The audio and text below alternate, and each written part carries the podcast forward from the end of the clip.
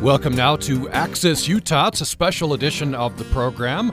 We're going to preempt the 10 o'clock and 11 o'clock programs. We'll get you to Here and Now at noon. We do want to take a couple of hours today to get your response to the designation by President Obama of the Bears Ears National Monument. That news came out, of course, just this week. He has used presidential power under the Antiquities Act to create the Bears Ears National Monument. Some are lauding this as a courageous decision which will protect vital lands. Others are calling it an arrogant act that ignores the wishes of a majority of Utahns. And we want to know what you think. Phone lines are open. You can call the following toll-free number, 800-826-1495, 1-800-826-1495. You can also comment to our email, upraccess@gmail.com, upraccess@gmail.com, and you can reach us via Twitter. Our handle is @upraccess. We hope that you will tell us what you think. Do you fall in the former camp that you think this is a courageous and wonderful act which protects vital lands, or do you stand with all of Utah's congressional delegation, the governor, the attorney general, and the San Juan County commissioners who say this is an arrogant act, locking up yet more lands under the federal government that should be managed under local control? It's, of course, important. This does affect about a quarter of San Juan County. This is a large national monument, the largest since Grand Staircase Escalante, a national monument. The Attorney General has vowed to sue to reverse this decision. And later in the program, we are going to talk with a couple of law professors at the University of Utah to see what they think. Can this presidential action under the Antiquities Act be reversed? We'll be talking later with John Ruple from the University of Utah Law School. We'll also have with us Bob Keiter from University of Utah Law School and the Wallace Stegner Center. We'll have with us in the 11 o'clock hour Regina Lopez-Whiteskunk, Ute Mountain Ute Tribal Councilwoman. Congressman Rob Bishop will join us in the 11 o'clock hour as well. He, of course, opposes this monument designation.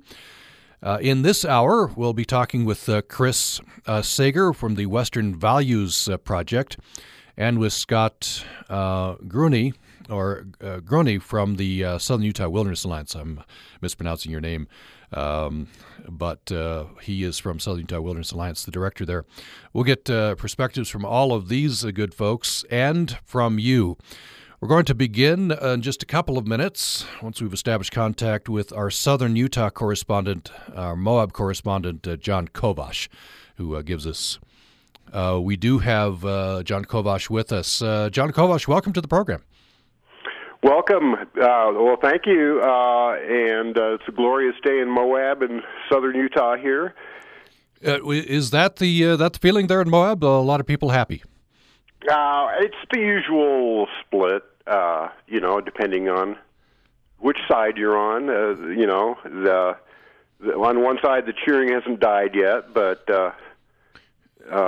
this will be fun to see if we can have a little wiki exercise here and draw some new information from our listeners. Yeah, that's true. We already have about 10 comments that have come in overnight and this morning on our email, which, by the way, is upraccess@gmail.com, upraccess@gmail.com. So let me just get a couple of these in before we get some details from John Kovash. AP, their comment is simple, goody-goody, says AP. Sue says, national monuments are a gift to the nation. Many have become our most popular national parks. Our public land is too important to be used for profit, wrecked and abandoned by the profiteers who destroyed it. Bears Ears area is rich in antiquities and is already public land that belongs to all Americans.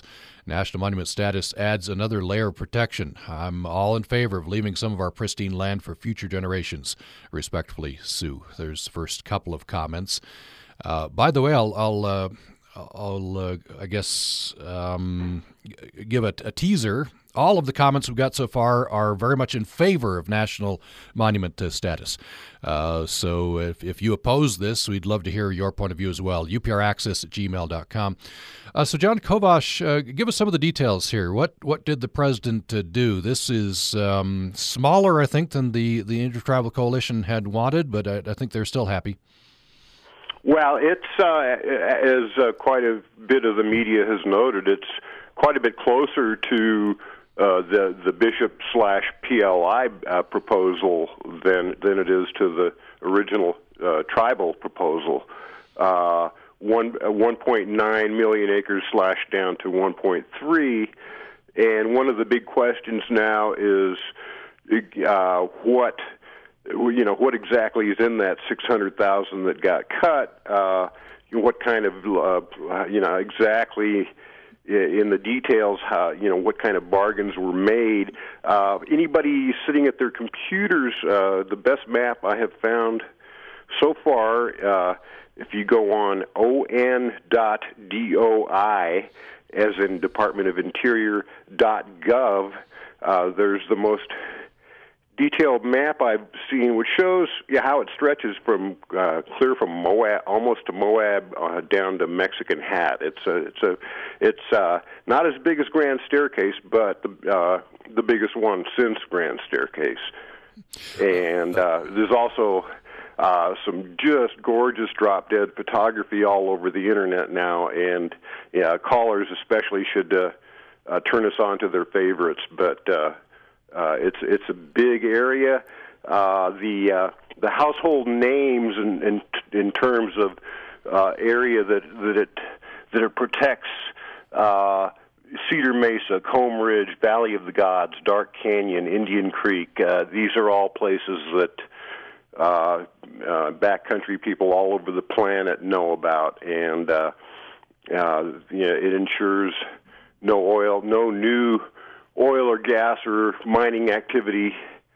Grazing and hunting will be left as is, pretty much. And then we can talk more about what's going to happen to the idea that the tribes would manage this land and apply their traditional knowledge and historical techniques to things,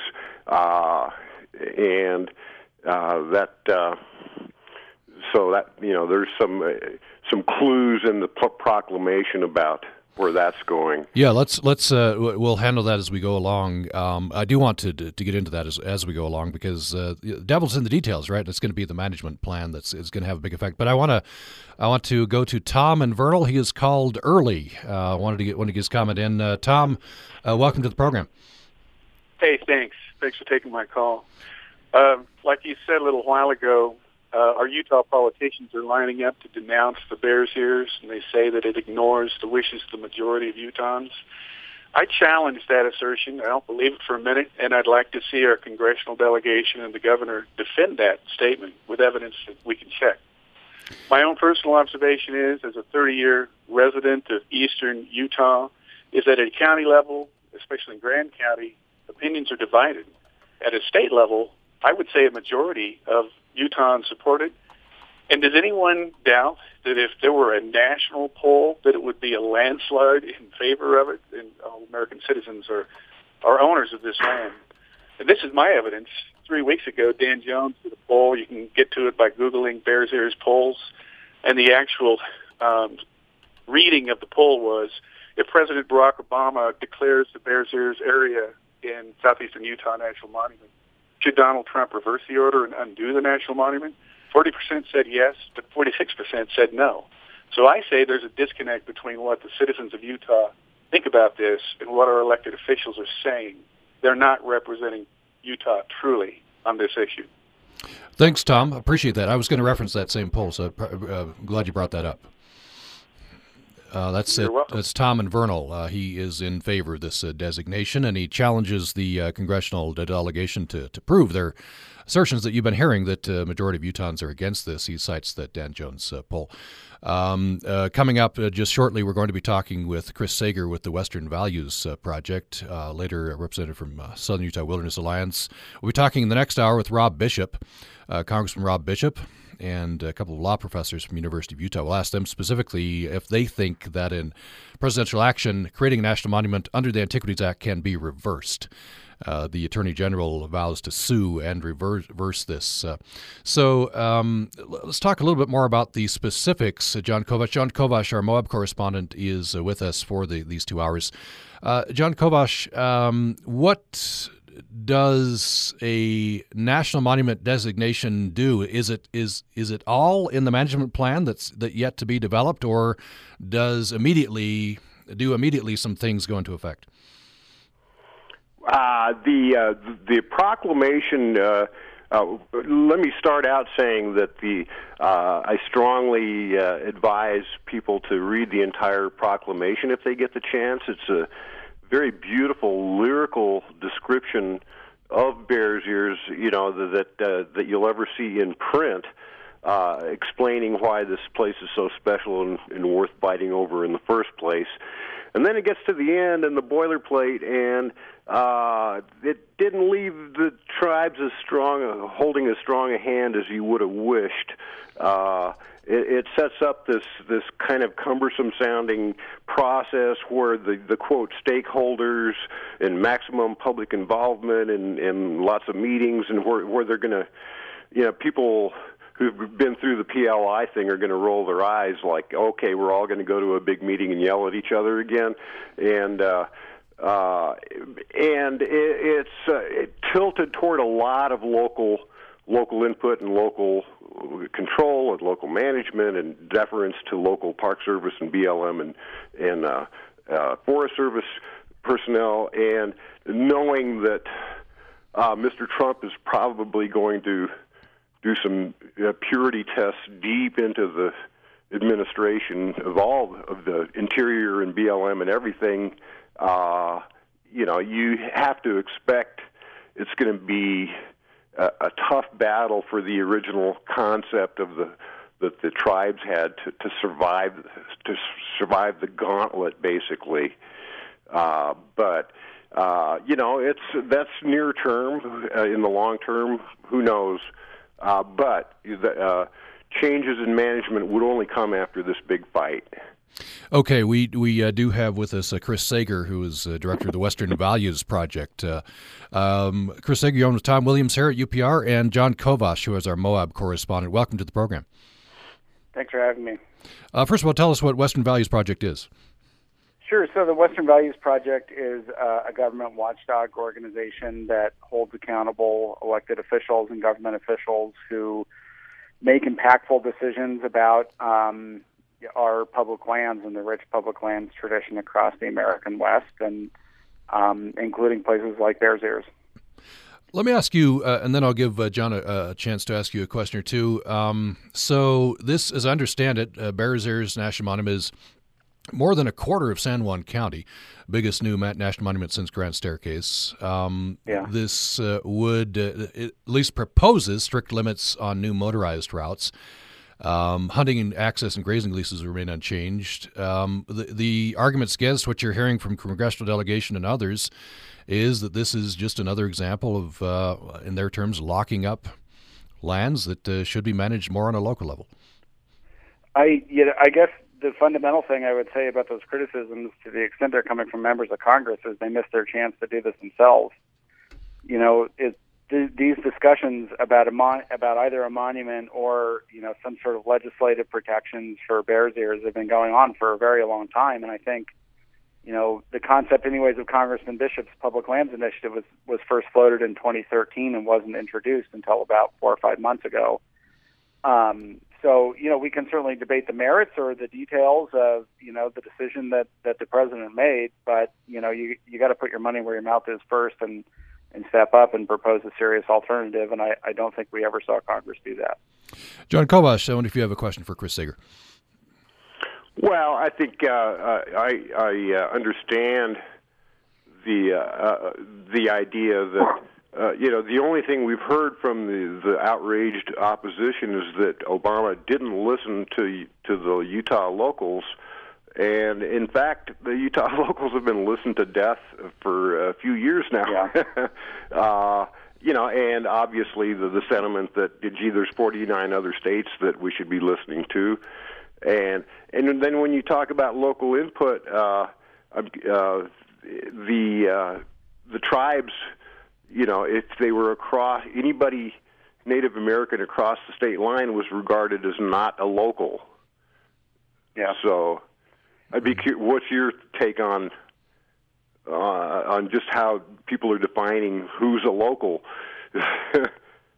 Yeah, I think it's a little different in this situation because there are, sort of transboundary tribal groups like the Navajos and others at stake who, have a traditional connection to this place and deserve to have a seat at the table.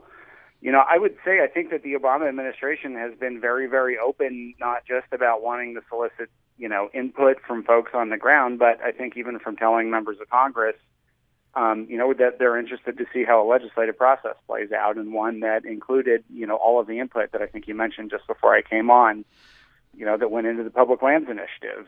Unfortunately, none of those alternatives ever came to bear that, would have expressed the sort of local voices that the critics wanted to hear. That's not to say that the monument doesn't reflect the opinions of a lot of folks on the ground, or some folks on the ground, because I think it certainly does. And I think, the Obama administration not only did a lot of outreach into communities, but also told Congress, if you would like to do this yourself, we're interested to see how the process plays out, and that they would keep an open mind. I think we ended up in the place that we did, precisely because Congress refused to take action. Do you see a new fight coming up over the PLI, or will that be subsumed for now by the reversal efforts and going after the Antiquities Act and all of that? I think you'd have to ask the Utah congressional delegation that question. I would suspect that they're not going to focus so much on the Public Lands Initiative, but instead on some sort of reform to the Antiquities Act. Unfortunately for them, these kinds of problems are exactly what the Antiquities Act was designed to address. I mean, there were genuine threats to historical artifacts and historical resources in the region, and the president exercised his authority to protect them in the absence of any other viable solution. Let's go. Sorry, I didn't mean to cut you off. I wanted to get a call in here. We'll have reaction from you, Mr. Saeger. So this is Mary in Moab. Mary, glad you called. Go ahead with your question or comment. Oh, hello. Thank you. I just wanted to point people's attention to a couple of paragraphs about the Bears Ears Commission.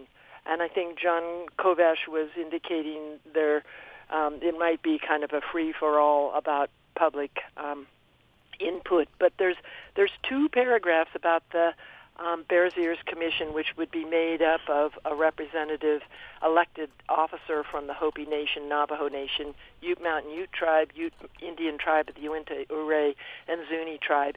And I think there's some real possibility that this will be highly meaningful engagement of the tribes who historically used these lands and knew the lands in the management of the monument. So I think it's no small thing that Bears Ears Commission is going to be part of the management, planning, and implementation.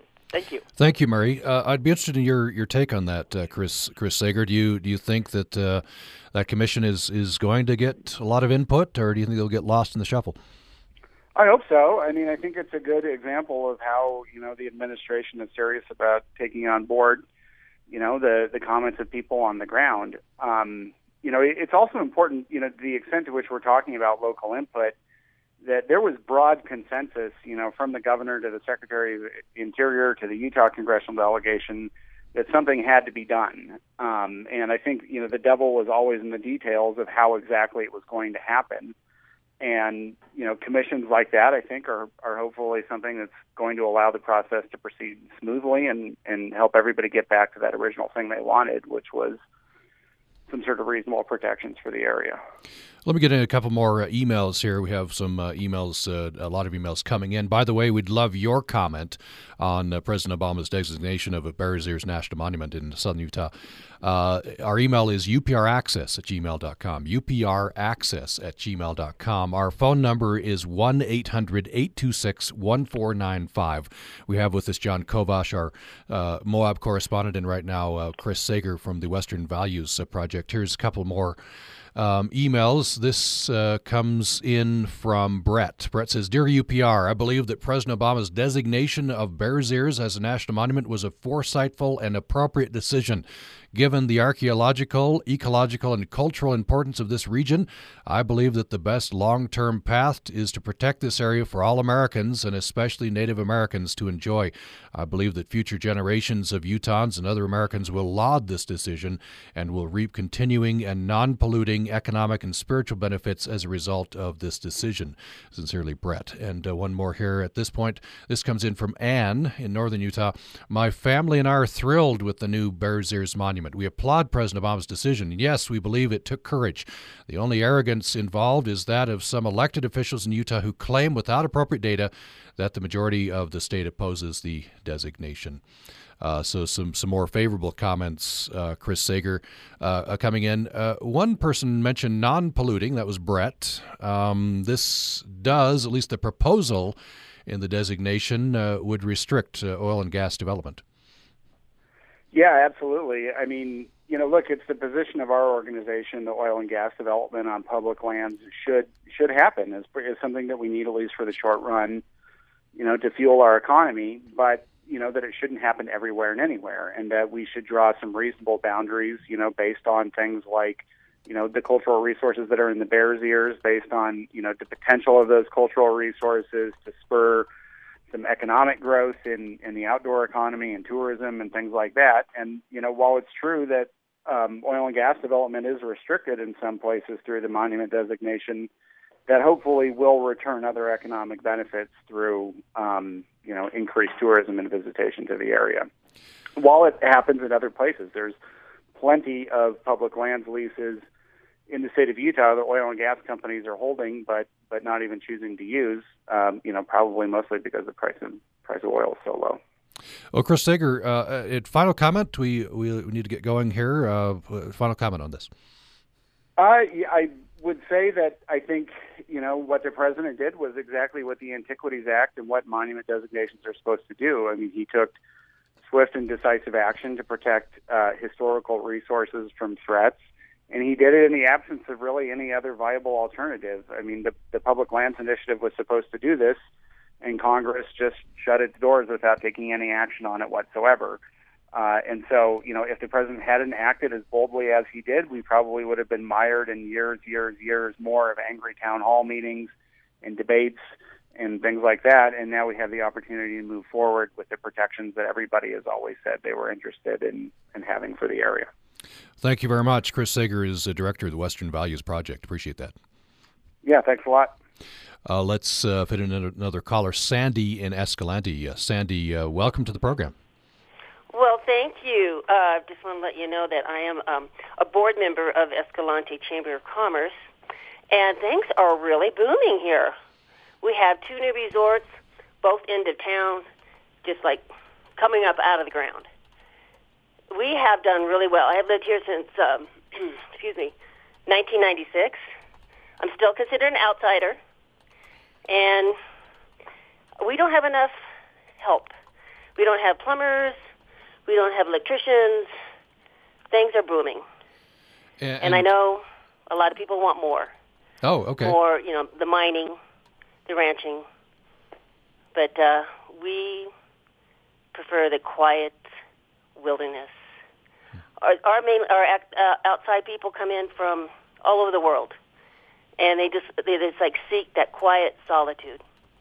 I was going to, Sandy, sorry to interrupt. That's a question I had queued up here, so you're the perfect person to ask, because we do have, if you want to peer into the future on a possible future for the Bears Ears National Monument, and how that area might do, we do have a previous example, right? The Grand Staircase Escalante National Monument. I think I'm hearing you saying that designation as National Monument helped the economy, at least in your view. Almost definitely. In 1996, this place was a ghost town.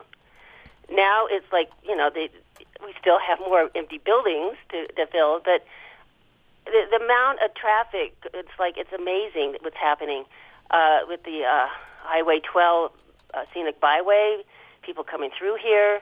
We don't have enough places for people to stay. I mean, we're not Moab, we're not Springdale, but we are thriving. We're trying to make this a year-round type of resort. And Okay. Oh, I'm sorry. I cut you off again. Go ahead. No, that's okay. It's just it is happening, and that's going to happen in Monticello and Blanding. Mark my words. People want some place where they can just have a quiet atmosphere and go for a hike. Well, thanks for that, Sandy. Appreciate the call. Okay. Thanks. Thank you. And we're going to bring in shortly here Scott Groene from Southern Utah Wilderness Alliance. John Kovash, any comments or questions that come to your mind there? Well, that was fortuitous to get a call from Escalante like that. I did a column recently for High Country News on the fears down in San Juan County that they're going to, quote, become another Moab, unquote. And Escalante is a perfect example of somewhere that chose a path in the middle. It's been quite a few years now, and it's still like night and day compared to Moab. I mean, for us, that's a sleepy, sleepy little town. And, I think people have to factor in that designations don't make stuff happen. It's the people that live there that decide what they're going to do about it. And in Moab's case, and in the Mighty Five parks that are being marketed aggressively all over the planet, the local buy-in is what's created what we have. And there were many, lots of years of using tax money to advertise and lure more tourists, and so you kind of create your own nest. Well, let's bring in and Scott. I apologize. I've had you on the program before, but I still am mispronouncing your last name. No problem, Tom. Say your name for me. Scott Groene. Scott Groene. Okay. All right. You think I could remember that with the director of the Southern Utah Wilderness Alliance. I've got a kind of a long email that I want you to respond to. But first of all, just your general reaction to the president's action here. Well, we certainly thank President Obama for designating the monument and congratulate the Bears Ears Intertribal Coalition. This is historic to have the president use the Antiquities Act at the behest of the tribes here in Utah, in Arizona, New Mexico, and elsewhere. Let me read this. This comes from, I kind of want to give the full name, but my practice has been to only give first names. So this is Father Rick in Cedar City. So if you know, Father Rick, you'll know exactly who I'm talking about, who's written in here. This is what he says. First of all, he starts with Psalms 46, "Be still and know that I am God." He goes on to say, "I'm a Catholic priest who has spent the past 15 years traveling and ministering in South Central Utah, including a current responsibility in Escalante. Most of this past Monday and part of Tuesday, I spent sitting and strolling in the Grand Staircase, the last major Utah monument designated by an outgoing president. The expanse in silence was unusually magnificent with the dramatically reduced traffic on Highway 12 in the winter. The luxury of sitting on a rock and seeing for 50 to 100 miles on a clear day is pretty close to a transcendent experience, at least for me. The undeveloped, wide-open spaces in Utah are indeed an international treasure, as we well know from the variety of growing population of visitors we welcome. These magnificent settings are not just natural resource deposits or even big playgrounds; they are sanctuary, a different dimension. These vast areas are large enough to hold an appreciable level of sanity, undisturbed from the growing array of random and intrusive sounds of our increasingly unlivable human habitats.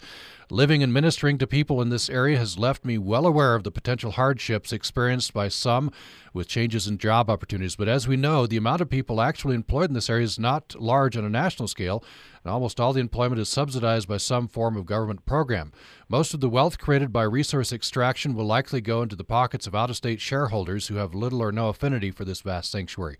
Even though I try to resist over-romanticizing the nobility of the Native Americans, they do seem to have a more first-hand experience of the sanctity of this land. In 20 years and beyond, I'm confident that we will not regret the Bears Ears Monument or the Grand Staircase. Our souls need this untrammeled land. That's Father Rick in Cedar City. Quite poetic there. Your reaction, Scott Groene. Well, that's a tough series of words to follow. I think there's a lot of wisdom in what Father Rick said, and I think comparable, and John had mentioned this, which is, the proclamation in itself is the same way, the same poetic and lyrical description of this landscape. I'm not sure how much I have to add to what he had said. John, I wanted to have your reaction to, he talks about, Father Rick does, the economy, and that he acknowledges that some, if you go to, tourism and you restrict extraction, there are some changes to the economy. Some people will perhaps not have economic opportunity. Hopefully that's compensated by on the other side. I think it boils down to not so much what kind of economy you choose, but where you set the limits on your growth, because you can get you can get very hungry about what you want your town to become. We want a college, we want this, we want that, and here we are at the gateway to two national parks, and so I think there's been way too much emphasis on how great the tourism economy is as far as locals are concerned. And, there's for Moab statistics, very sobering statistics about how the working class fares here. I guess, Scott, I'm curious as to what to what extent have you marshaled a post-Trump battle plan these days? How much have things shifted or changed? Or Well, things have changed dramatically. I think it's and the proclamation does this too. It talks about the history here, which this is an important moment, but it's sort of a blip in the history of this landscape. 300 million years it's taken to form it. Human history here goes back 13,000 years. It's been proposed for protection going back to 1936. Then in 2009, you had all of the members of the Utah congressional delegation stand before a House Resources Committee and say they were opposing America's Recreational Wilderness Act, which is a bill we support, which would protect a great deal of the same landscape as wilderness. And they said, don't move on this bill. Give us a chance, and we will make decisions to what should happen. And now, 7 years later, of course, they've done nothing. The PLI was never even introduced in the Senate, never a vote on the House floor this past year. This talk of this being a midnight monument, the truth is this administration gave the delegation until the very end of the Congress to act, which they totally failed. And now the president has acted. Trump will come in, and that will be another phase in history there that we will have to address. But I think if you look back, every time there's some large step forward with conservation, it is controversial. And you come back 10, 15, 20 years later, and people accept and embrace that conservation, and that's what will happen here. And that'll be true even with Donald Trump. You would hope that the congressional delegation at this point would say, this monument protects a lot of the same lands they said should be protected, that we now need to have adequate funding to protect the cultural resources, that this is an opportunity to do a land exchange, so we can trade out these state sections out there that really have no value now to make gains for our school kids. And hopefully that's what the next couple of years can look to be. Because I think you look at the history of the Grand Staircase, there was so much fury and fighting over it afterwards. that accomplish absolutely nothing other than keeping animosity high here in the state of Utah. So I think, yes, we got Donald Trump in office, but the question is really for the delegation. How do they want to respond to this? Do they want to do what both the Deseret News and the Salt Lake Tribune have now, in their opinions, have said, it's time to make the best of this? And that's really the question. The president has acted. How will the delegation respond? Will they learn from the lessons of the Grand Staircase or not? Scott, what are the chief questions you would pose, Mr. Bishop? I guess I would include whether they wanted to adopt one of the starve proposals. You know, we'll just withhold administration money. I think there are other questions. Like, you know, one of the real positive things of the Grand Staircase is that there was a large land exchange following that the state of Utah really benefited enormously from, you know, with revenues that went to our education system. You know, hopefully that is step one, that Congressman Bishop will be working with SITLA and other interests to make sure that there's going to be a good land exchange on the table. You know, I think the other question is, and John, you know, I'm speaking from Moab where I live too. You'll see when these kinds of events happen, it can put a lot of stress on local communities. And is there some way for the delegation to help local communities to decide how they want to respond to this and control it? Do they want to avoid becoming a Moab? They'll be overwhelmed unless someone from the delegation helps come in and provide the capital and the expertise to deal with the changes that frankly are coming whether or not this monument ever happened. We need to go ahead, take a break, and we'll come back with John Ruple, University of Utah law professor. Scott Groene, director of the Southern Utah Wilderness Alliance, thank you so much. Thanks, Tom. Thanks, John. And, thanks, Scott. John Kovash, our Moab correspondent, is with us for the 2 hours. By the way, it's a special 2-hour edition of Access Utah. We're responding and getting your response to President Obama's action under the Antiquities Act, creating a Bears Ears National Monument.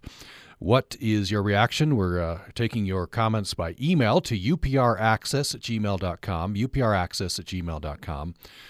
We are also taking your phone call, 800-826-1495, 1-800-826-1495. You can join us on Twitter as well, at UPRAccess. And still to come, we'll be talking with John Ruple, University of Utah law professor, deals with land issues. In the next hour, Bob Keiter, also University of Utah law professor at the Stegner Center there. In the next hour, we'll be talking with Regina Lopez-Whiteskunk, Ute Mountain Ute tribal councilwoman. She's also with the Bears Ears Intertribal Coalition. And in the next hour, we'll be talking with Congressman Rob Bishop. We'll also be talking in the next hour with Stan Summers, Box Elder County Commissioner and Chair of FIRM. That's an organization which promotes responsible access to public lands, as they characterize themselves. Let's take a brief break, and when we come back, more with John Kovash, more of your comments, and we'll be talking with John Ruple from University of Utah Law School. Did you know that there are strategies that can help you to save money, even if you don't feel like you can put anything in the bank right now? Pre-committing to your decision to save makes you more likely to carry it out. So if you know you can put money aside in the future, set up an automatic savings plan that will go into effect a few months down the road. You can also encourage your children to save by opening a savings account for them. You can do this as soon as you have their Social Security numbers. And when your child is 7 or 8, that is a good time to start teaching them about the value of money. Parents are the main resource children learn their spending habits from.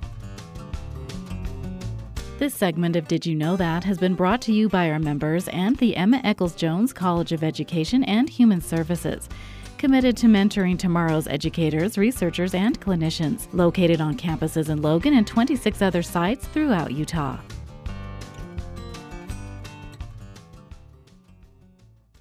Holiday programming on Utah Public Radio is brought to you by our members and Dr. Scott Dixon, practicing allergy and immunology with the team of physicians at the Budge Clinic, 1340 North, 500 East in Logan. Intermountain Clinics, wishing UPR listeners a safe and happy holiday season. Information at 435-716-1820. Thanks for listening to this special edition of Access Utah. We are taking 2 hours on this and getting your reaction to President Obama's designation this week of the Bears Ears National Monument. We've been talking about Grand Staircase Escalante National Monument as well, and we want to get your comment.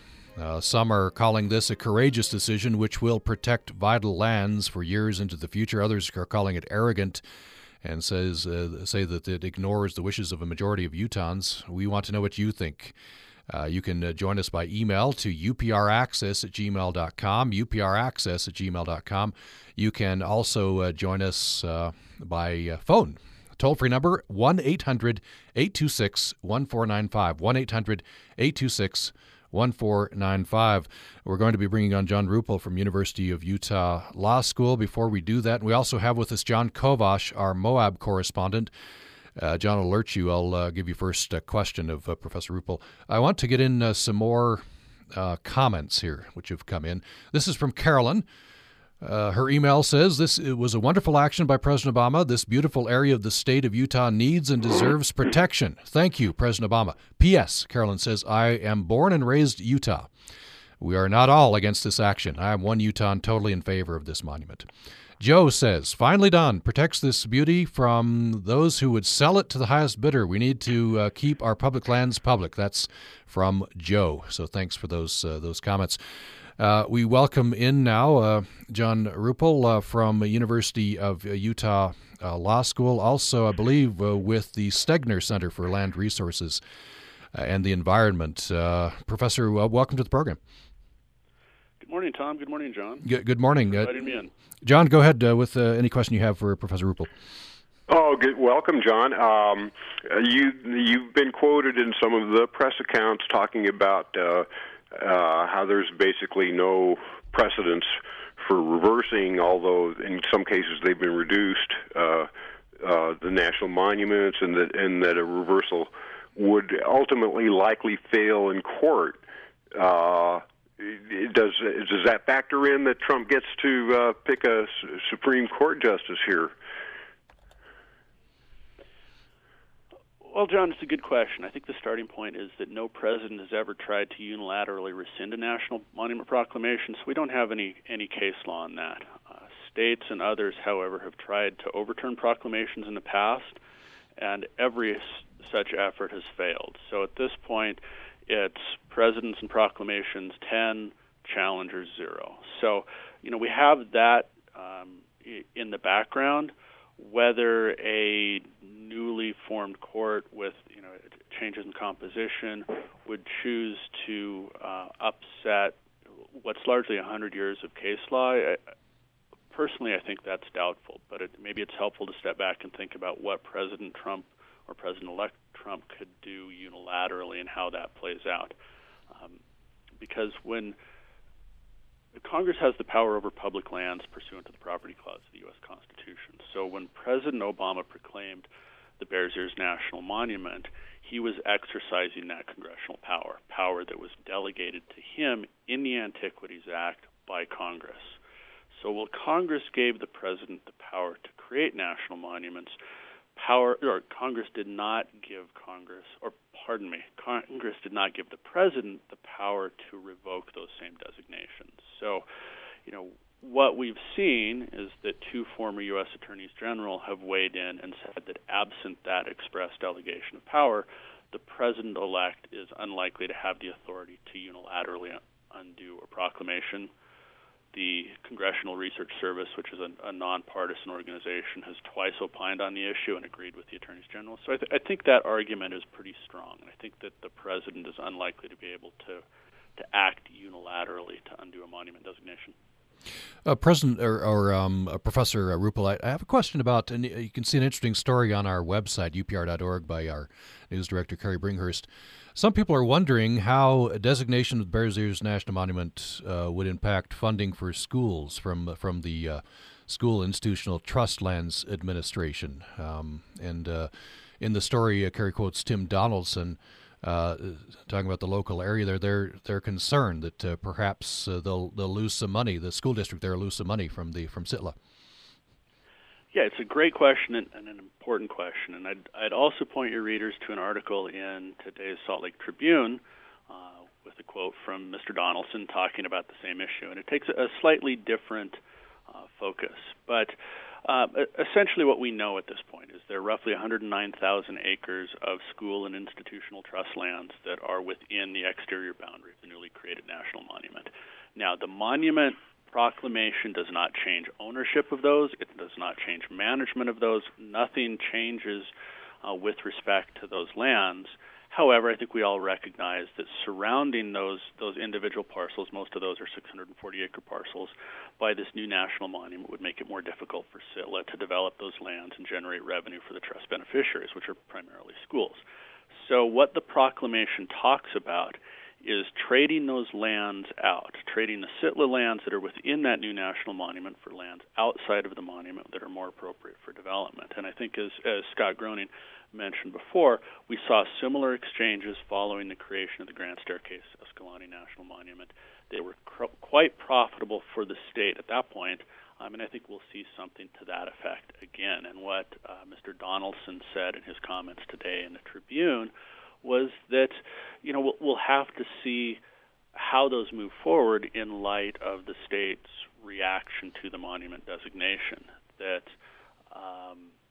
if the state chooses to fight that designation, that would make it much more difficult for SITLA to move forward with an exchange and take lands that right now are very difficult to generate revenue from and trade those for lands that could be more profitably managed for the school children of the state of Utah. John, a final question for Professor Ruple, and then we are going to move forward Regina Lopez-Whiteskunk to this hour, coming up in about 5 minutes. I'd be curious what you think the long history might be if this is, you know, if this stays. There was a story recently mentioning that 4 out of the 5 mighty 5 national parks started out as national monuments. You know, I guess we'll have to wait and see. As you're correct, in Utah, Arches, Bryce Canyon, Capitol Reef, and Zion all started out as national monuments. They were proclaimed by presidents, and over time, Congress and looked at those and said that those are really, truly special, magical places, and they needed to be elevated to national park status. We've seen that elsewhere. The Grand Canyon started out as a national monument as well. So it's certainly possible that Congress years down the road may look at Bears Ears and think it's worthy of national park status. Again, I would encourage, as Tom and others have said so far, I'd encourage your listeners to go back and read the proclamation because it's beautifully written, and it includes a really elegant description of the resources that are in there that are, in the minds of many of us, worthy of national park status. Well, thank you, John Ruple. Much more to be said, and we appreciate it. And you can find John Ruple's work at University of Utah. He's also at the Stegner Center there. Thank you so much. Thank you, Tom. Thank you, John. Thank you. Coming up in the next hour, this, by the way, is a 2-hour special Access Utah. We're going to be talking with John Ruple's colleague, Bob Keiter, who is University of Utah professor. He's with the Stegner Center as well. Coming up in the next hour, we'll also be talking with Stan Summers, who's a Box Elder County commissioner, and he's chair of an organization called FIRM, which describes themselves as being for responsible access to public lands. We'll be talking with Congressman Rob Bishop coming up in the next hour as well. And shortly here, we're going to bring in Regina Lopez-Whiteskunk, who's with the Bears Ears Intertribal Coalition. John, as we've been discussing this, any further questions or comments that have come to your mind?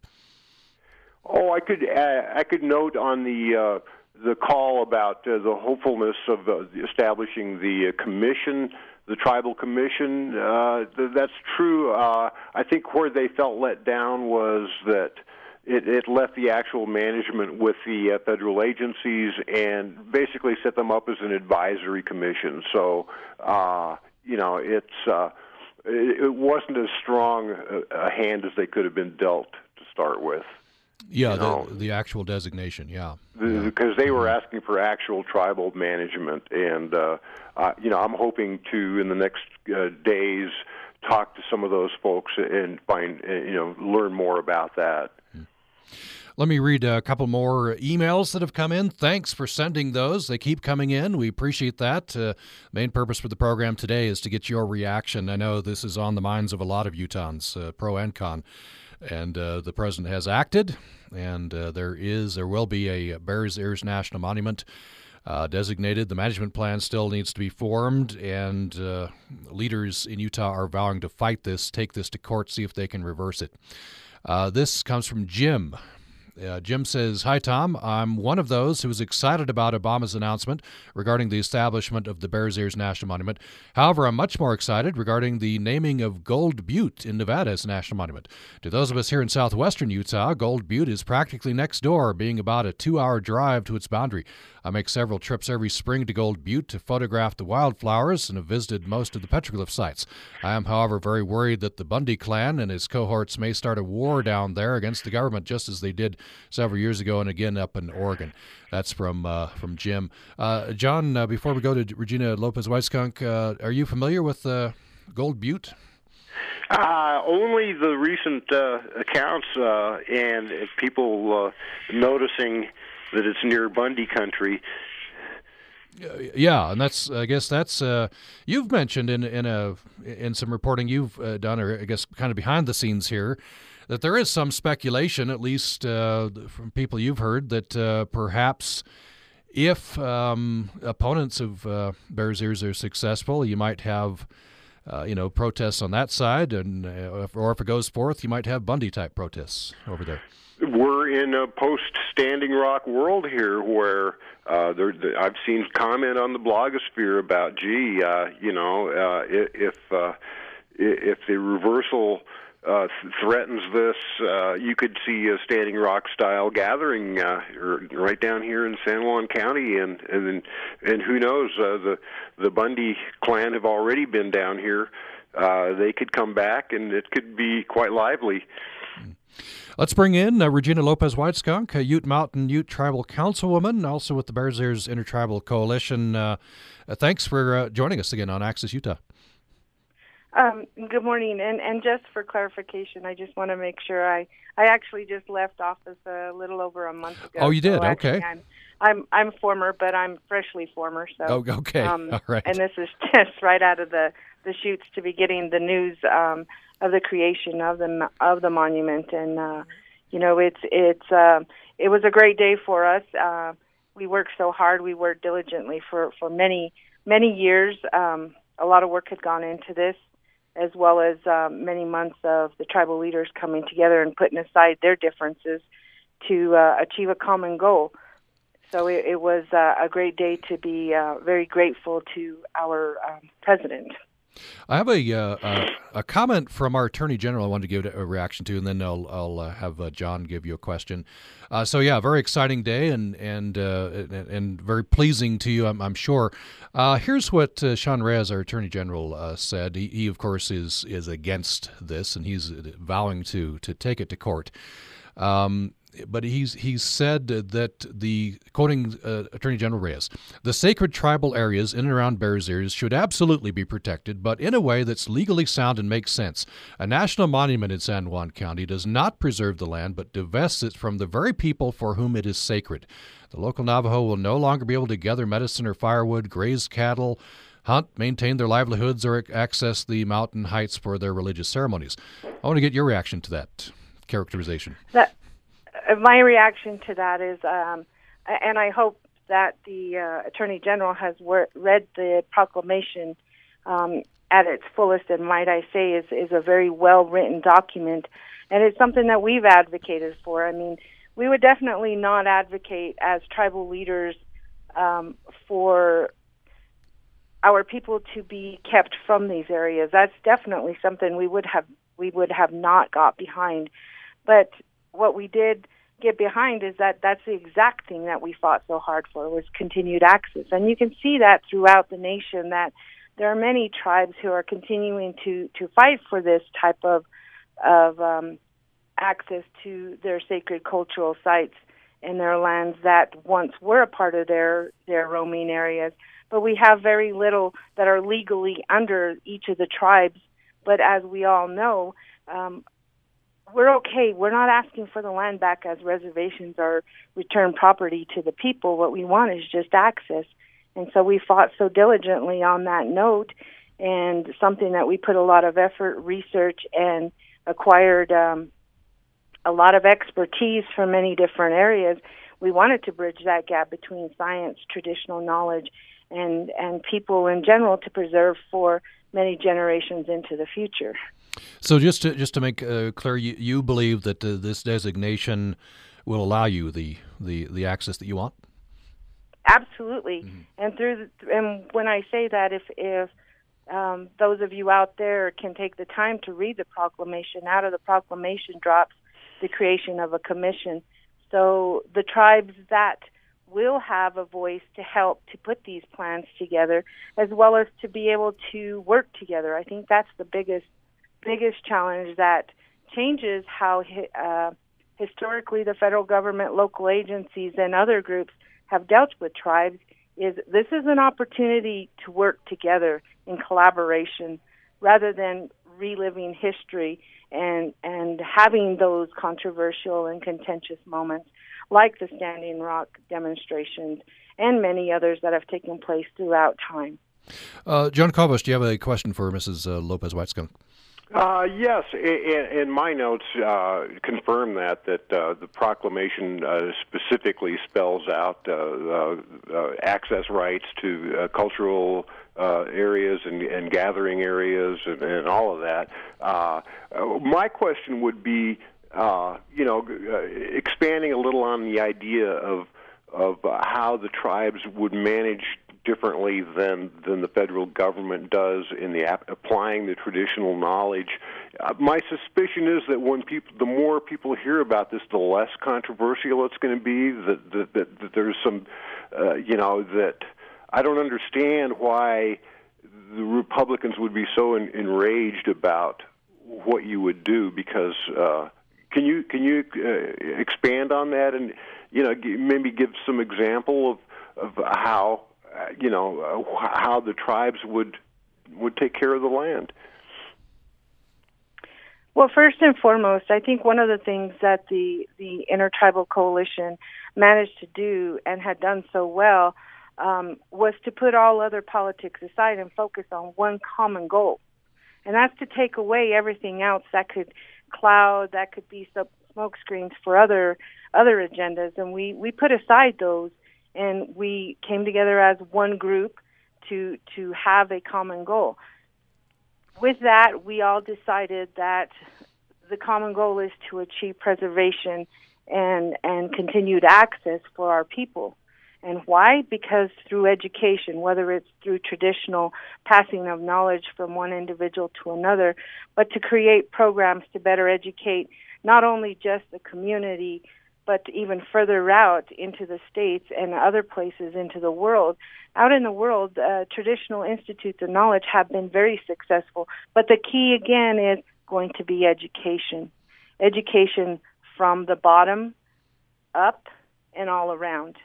I think that a lot of times people overlook the fact that doing a little reading and research and finding out what the other side of the issue is really the challenge, because it challenges one to examine their own opinions and views on things.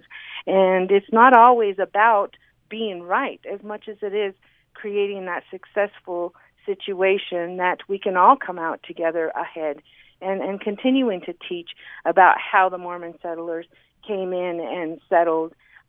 Some may say came in and settled. Many of Native tribes will say they came in and encroached upon our lands. But that's all in the matter of educating oneself about how things get put out there. And one of the things that we thought was absolutely important is ensuring, good or bad, that information gets put out there.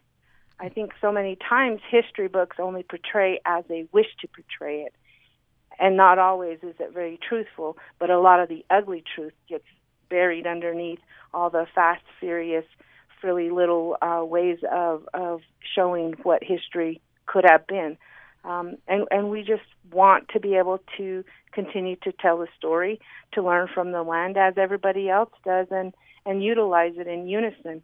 I think that we demonstrated that in coming together with the rock climbers, sitting down and understanding what their use of the land is, sitting down and understanding what the hikers wanted to be able to do, to be able to see and understand the conservation side of it. We did our research. We sought out all different angles, and I think that that's the challenge of what people need to do, get a clear 360 view of the issue.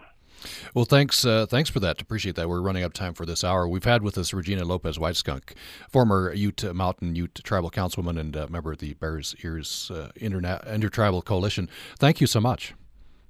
No problem. Thank you. It was my honor. And we'll take a brief break. We'll have news coming up from 1 to 6 past the next hour. Then we'll continue our conversation. We'll keep with us John Kovash, who is our Moab correspondent for Utah Public Radio. And in the next hour, Congressman Rob Bishop, Bob Keiter from University of Utah, and Stan Summers, who is chair of FIRM, Responsible Access for Public Lands. Thanks for listening.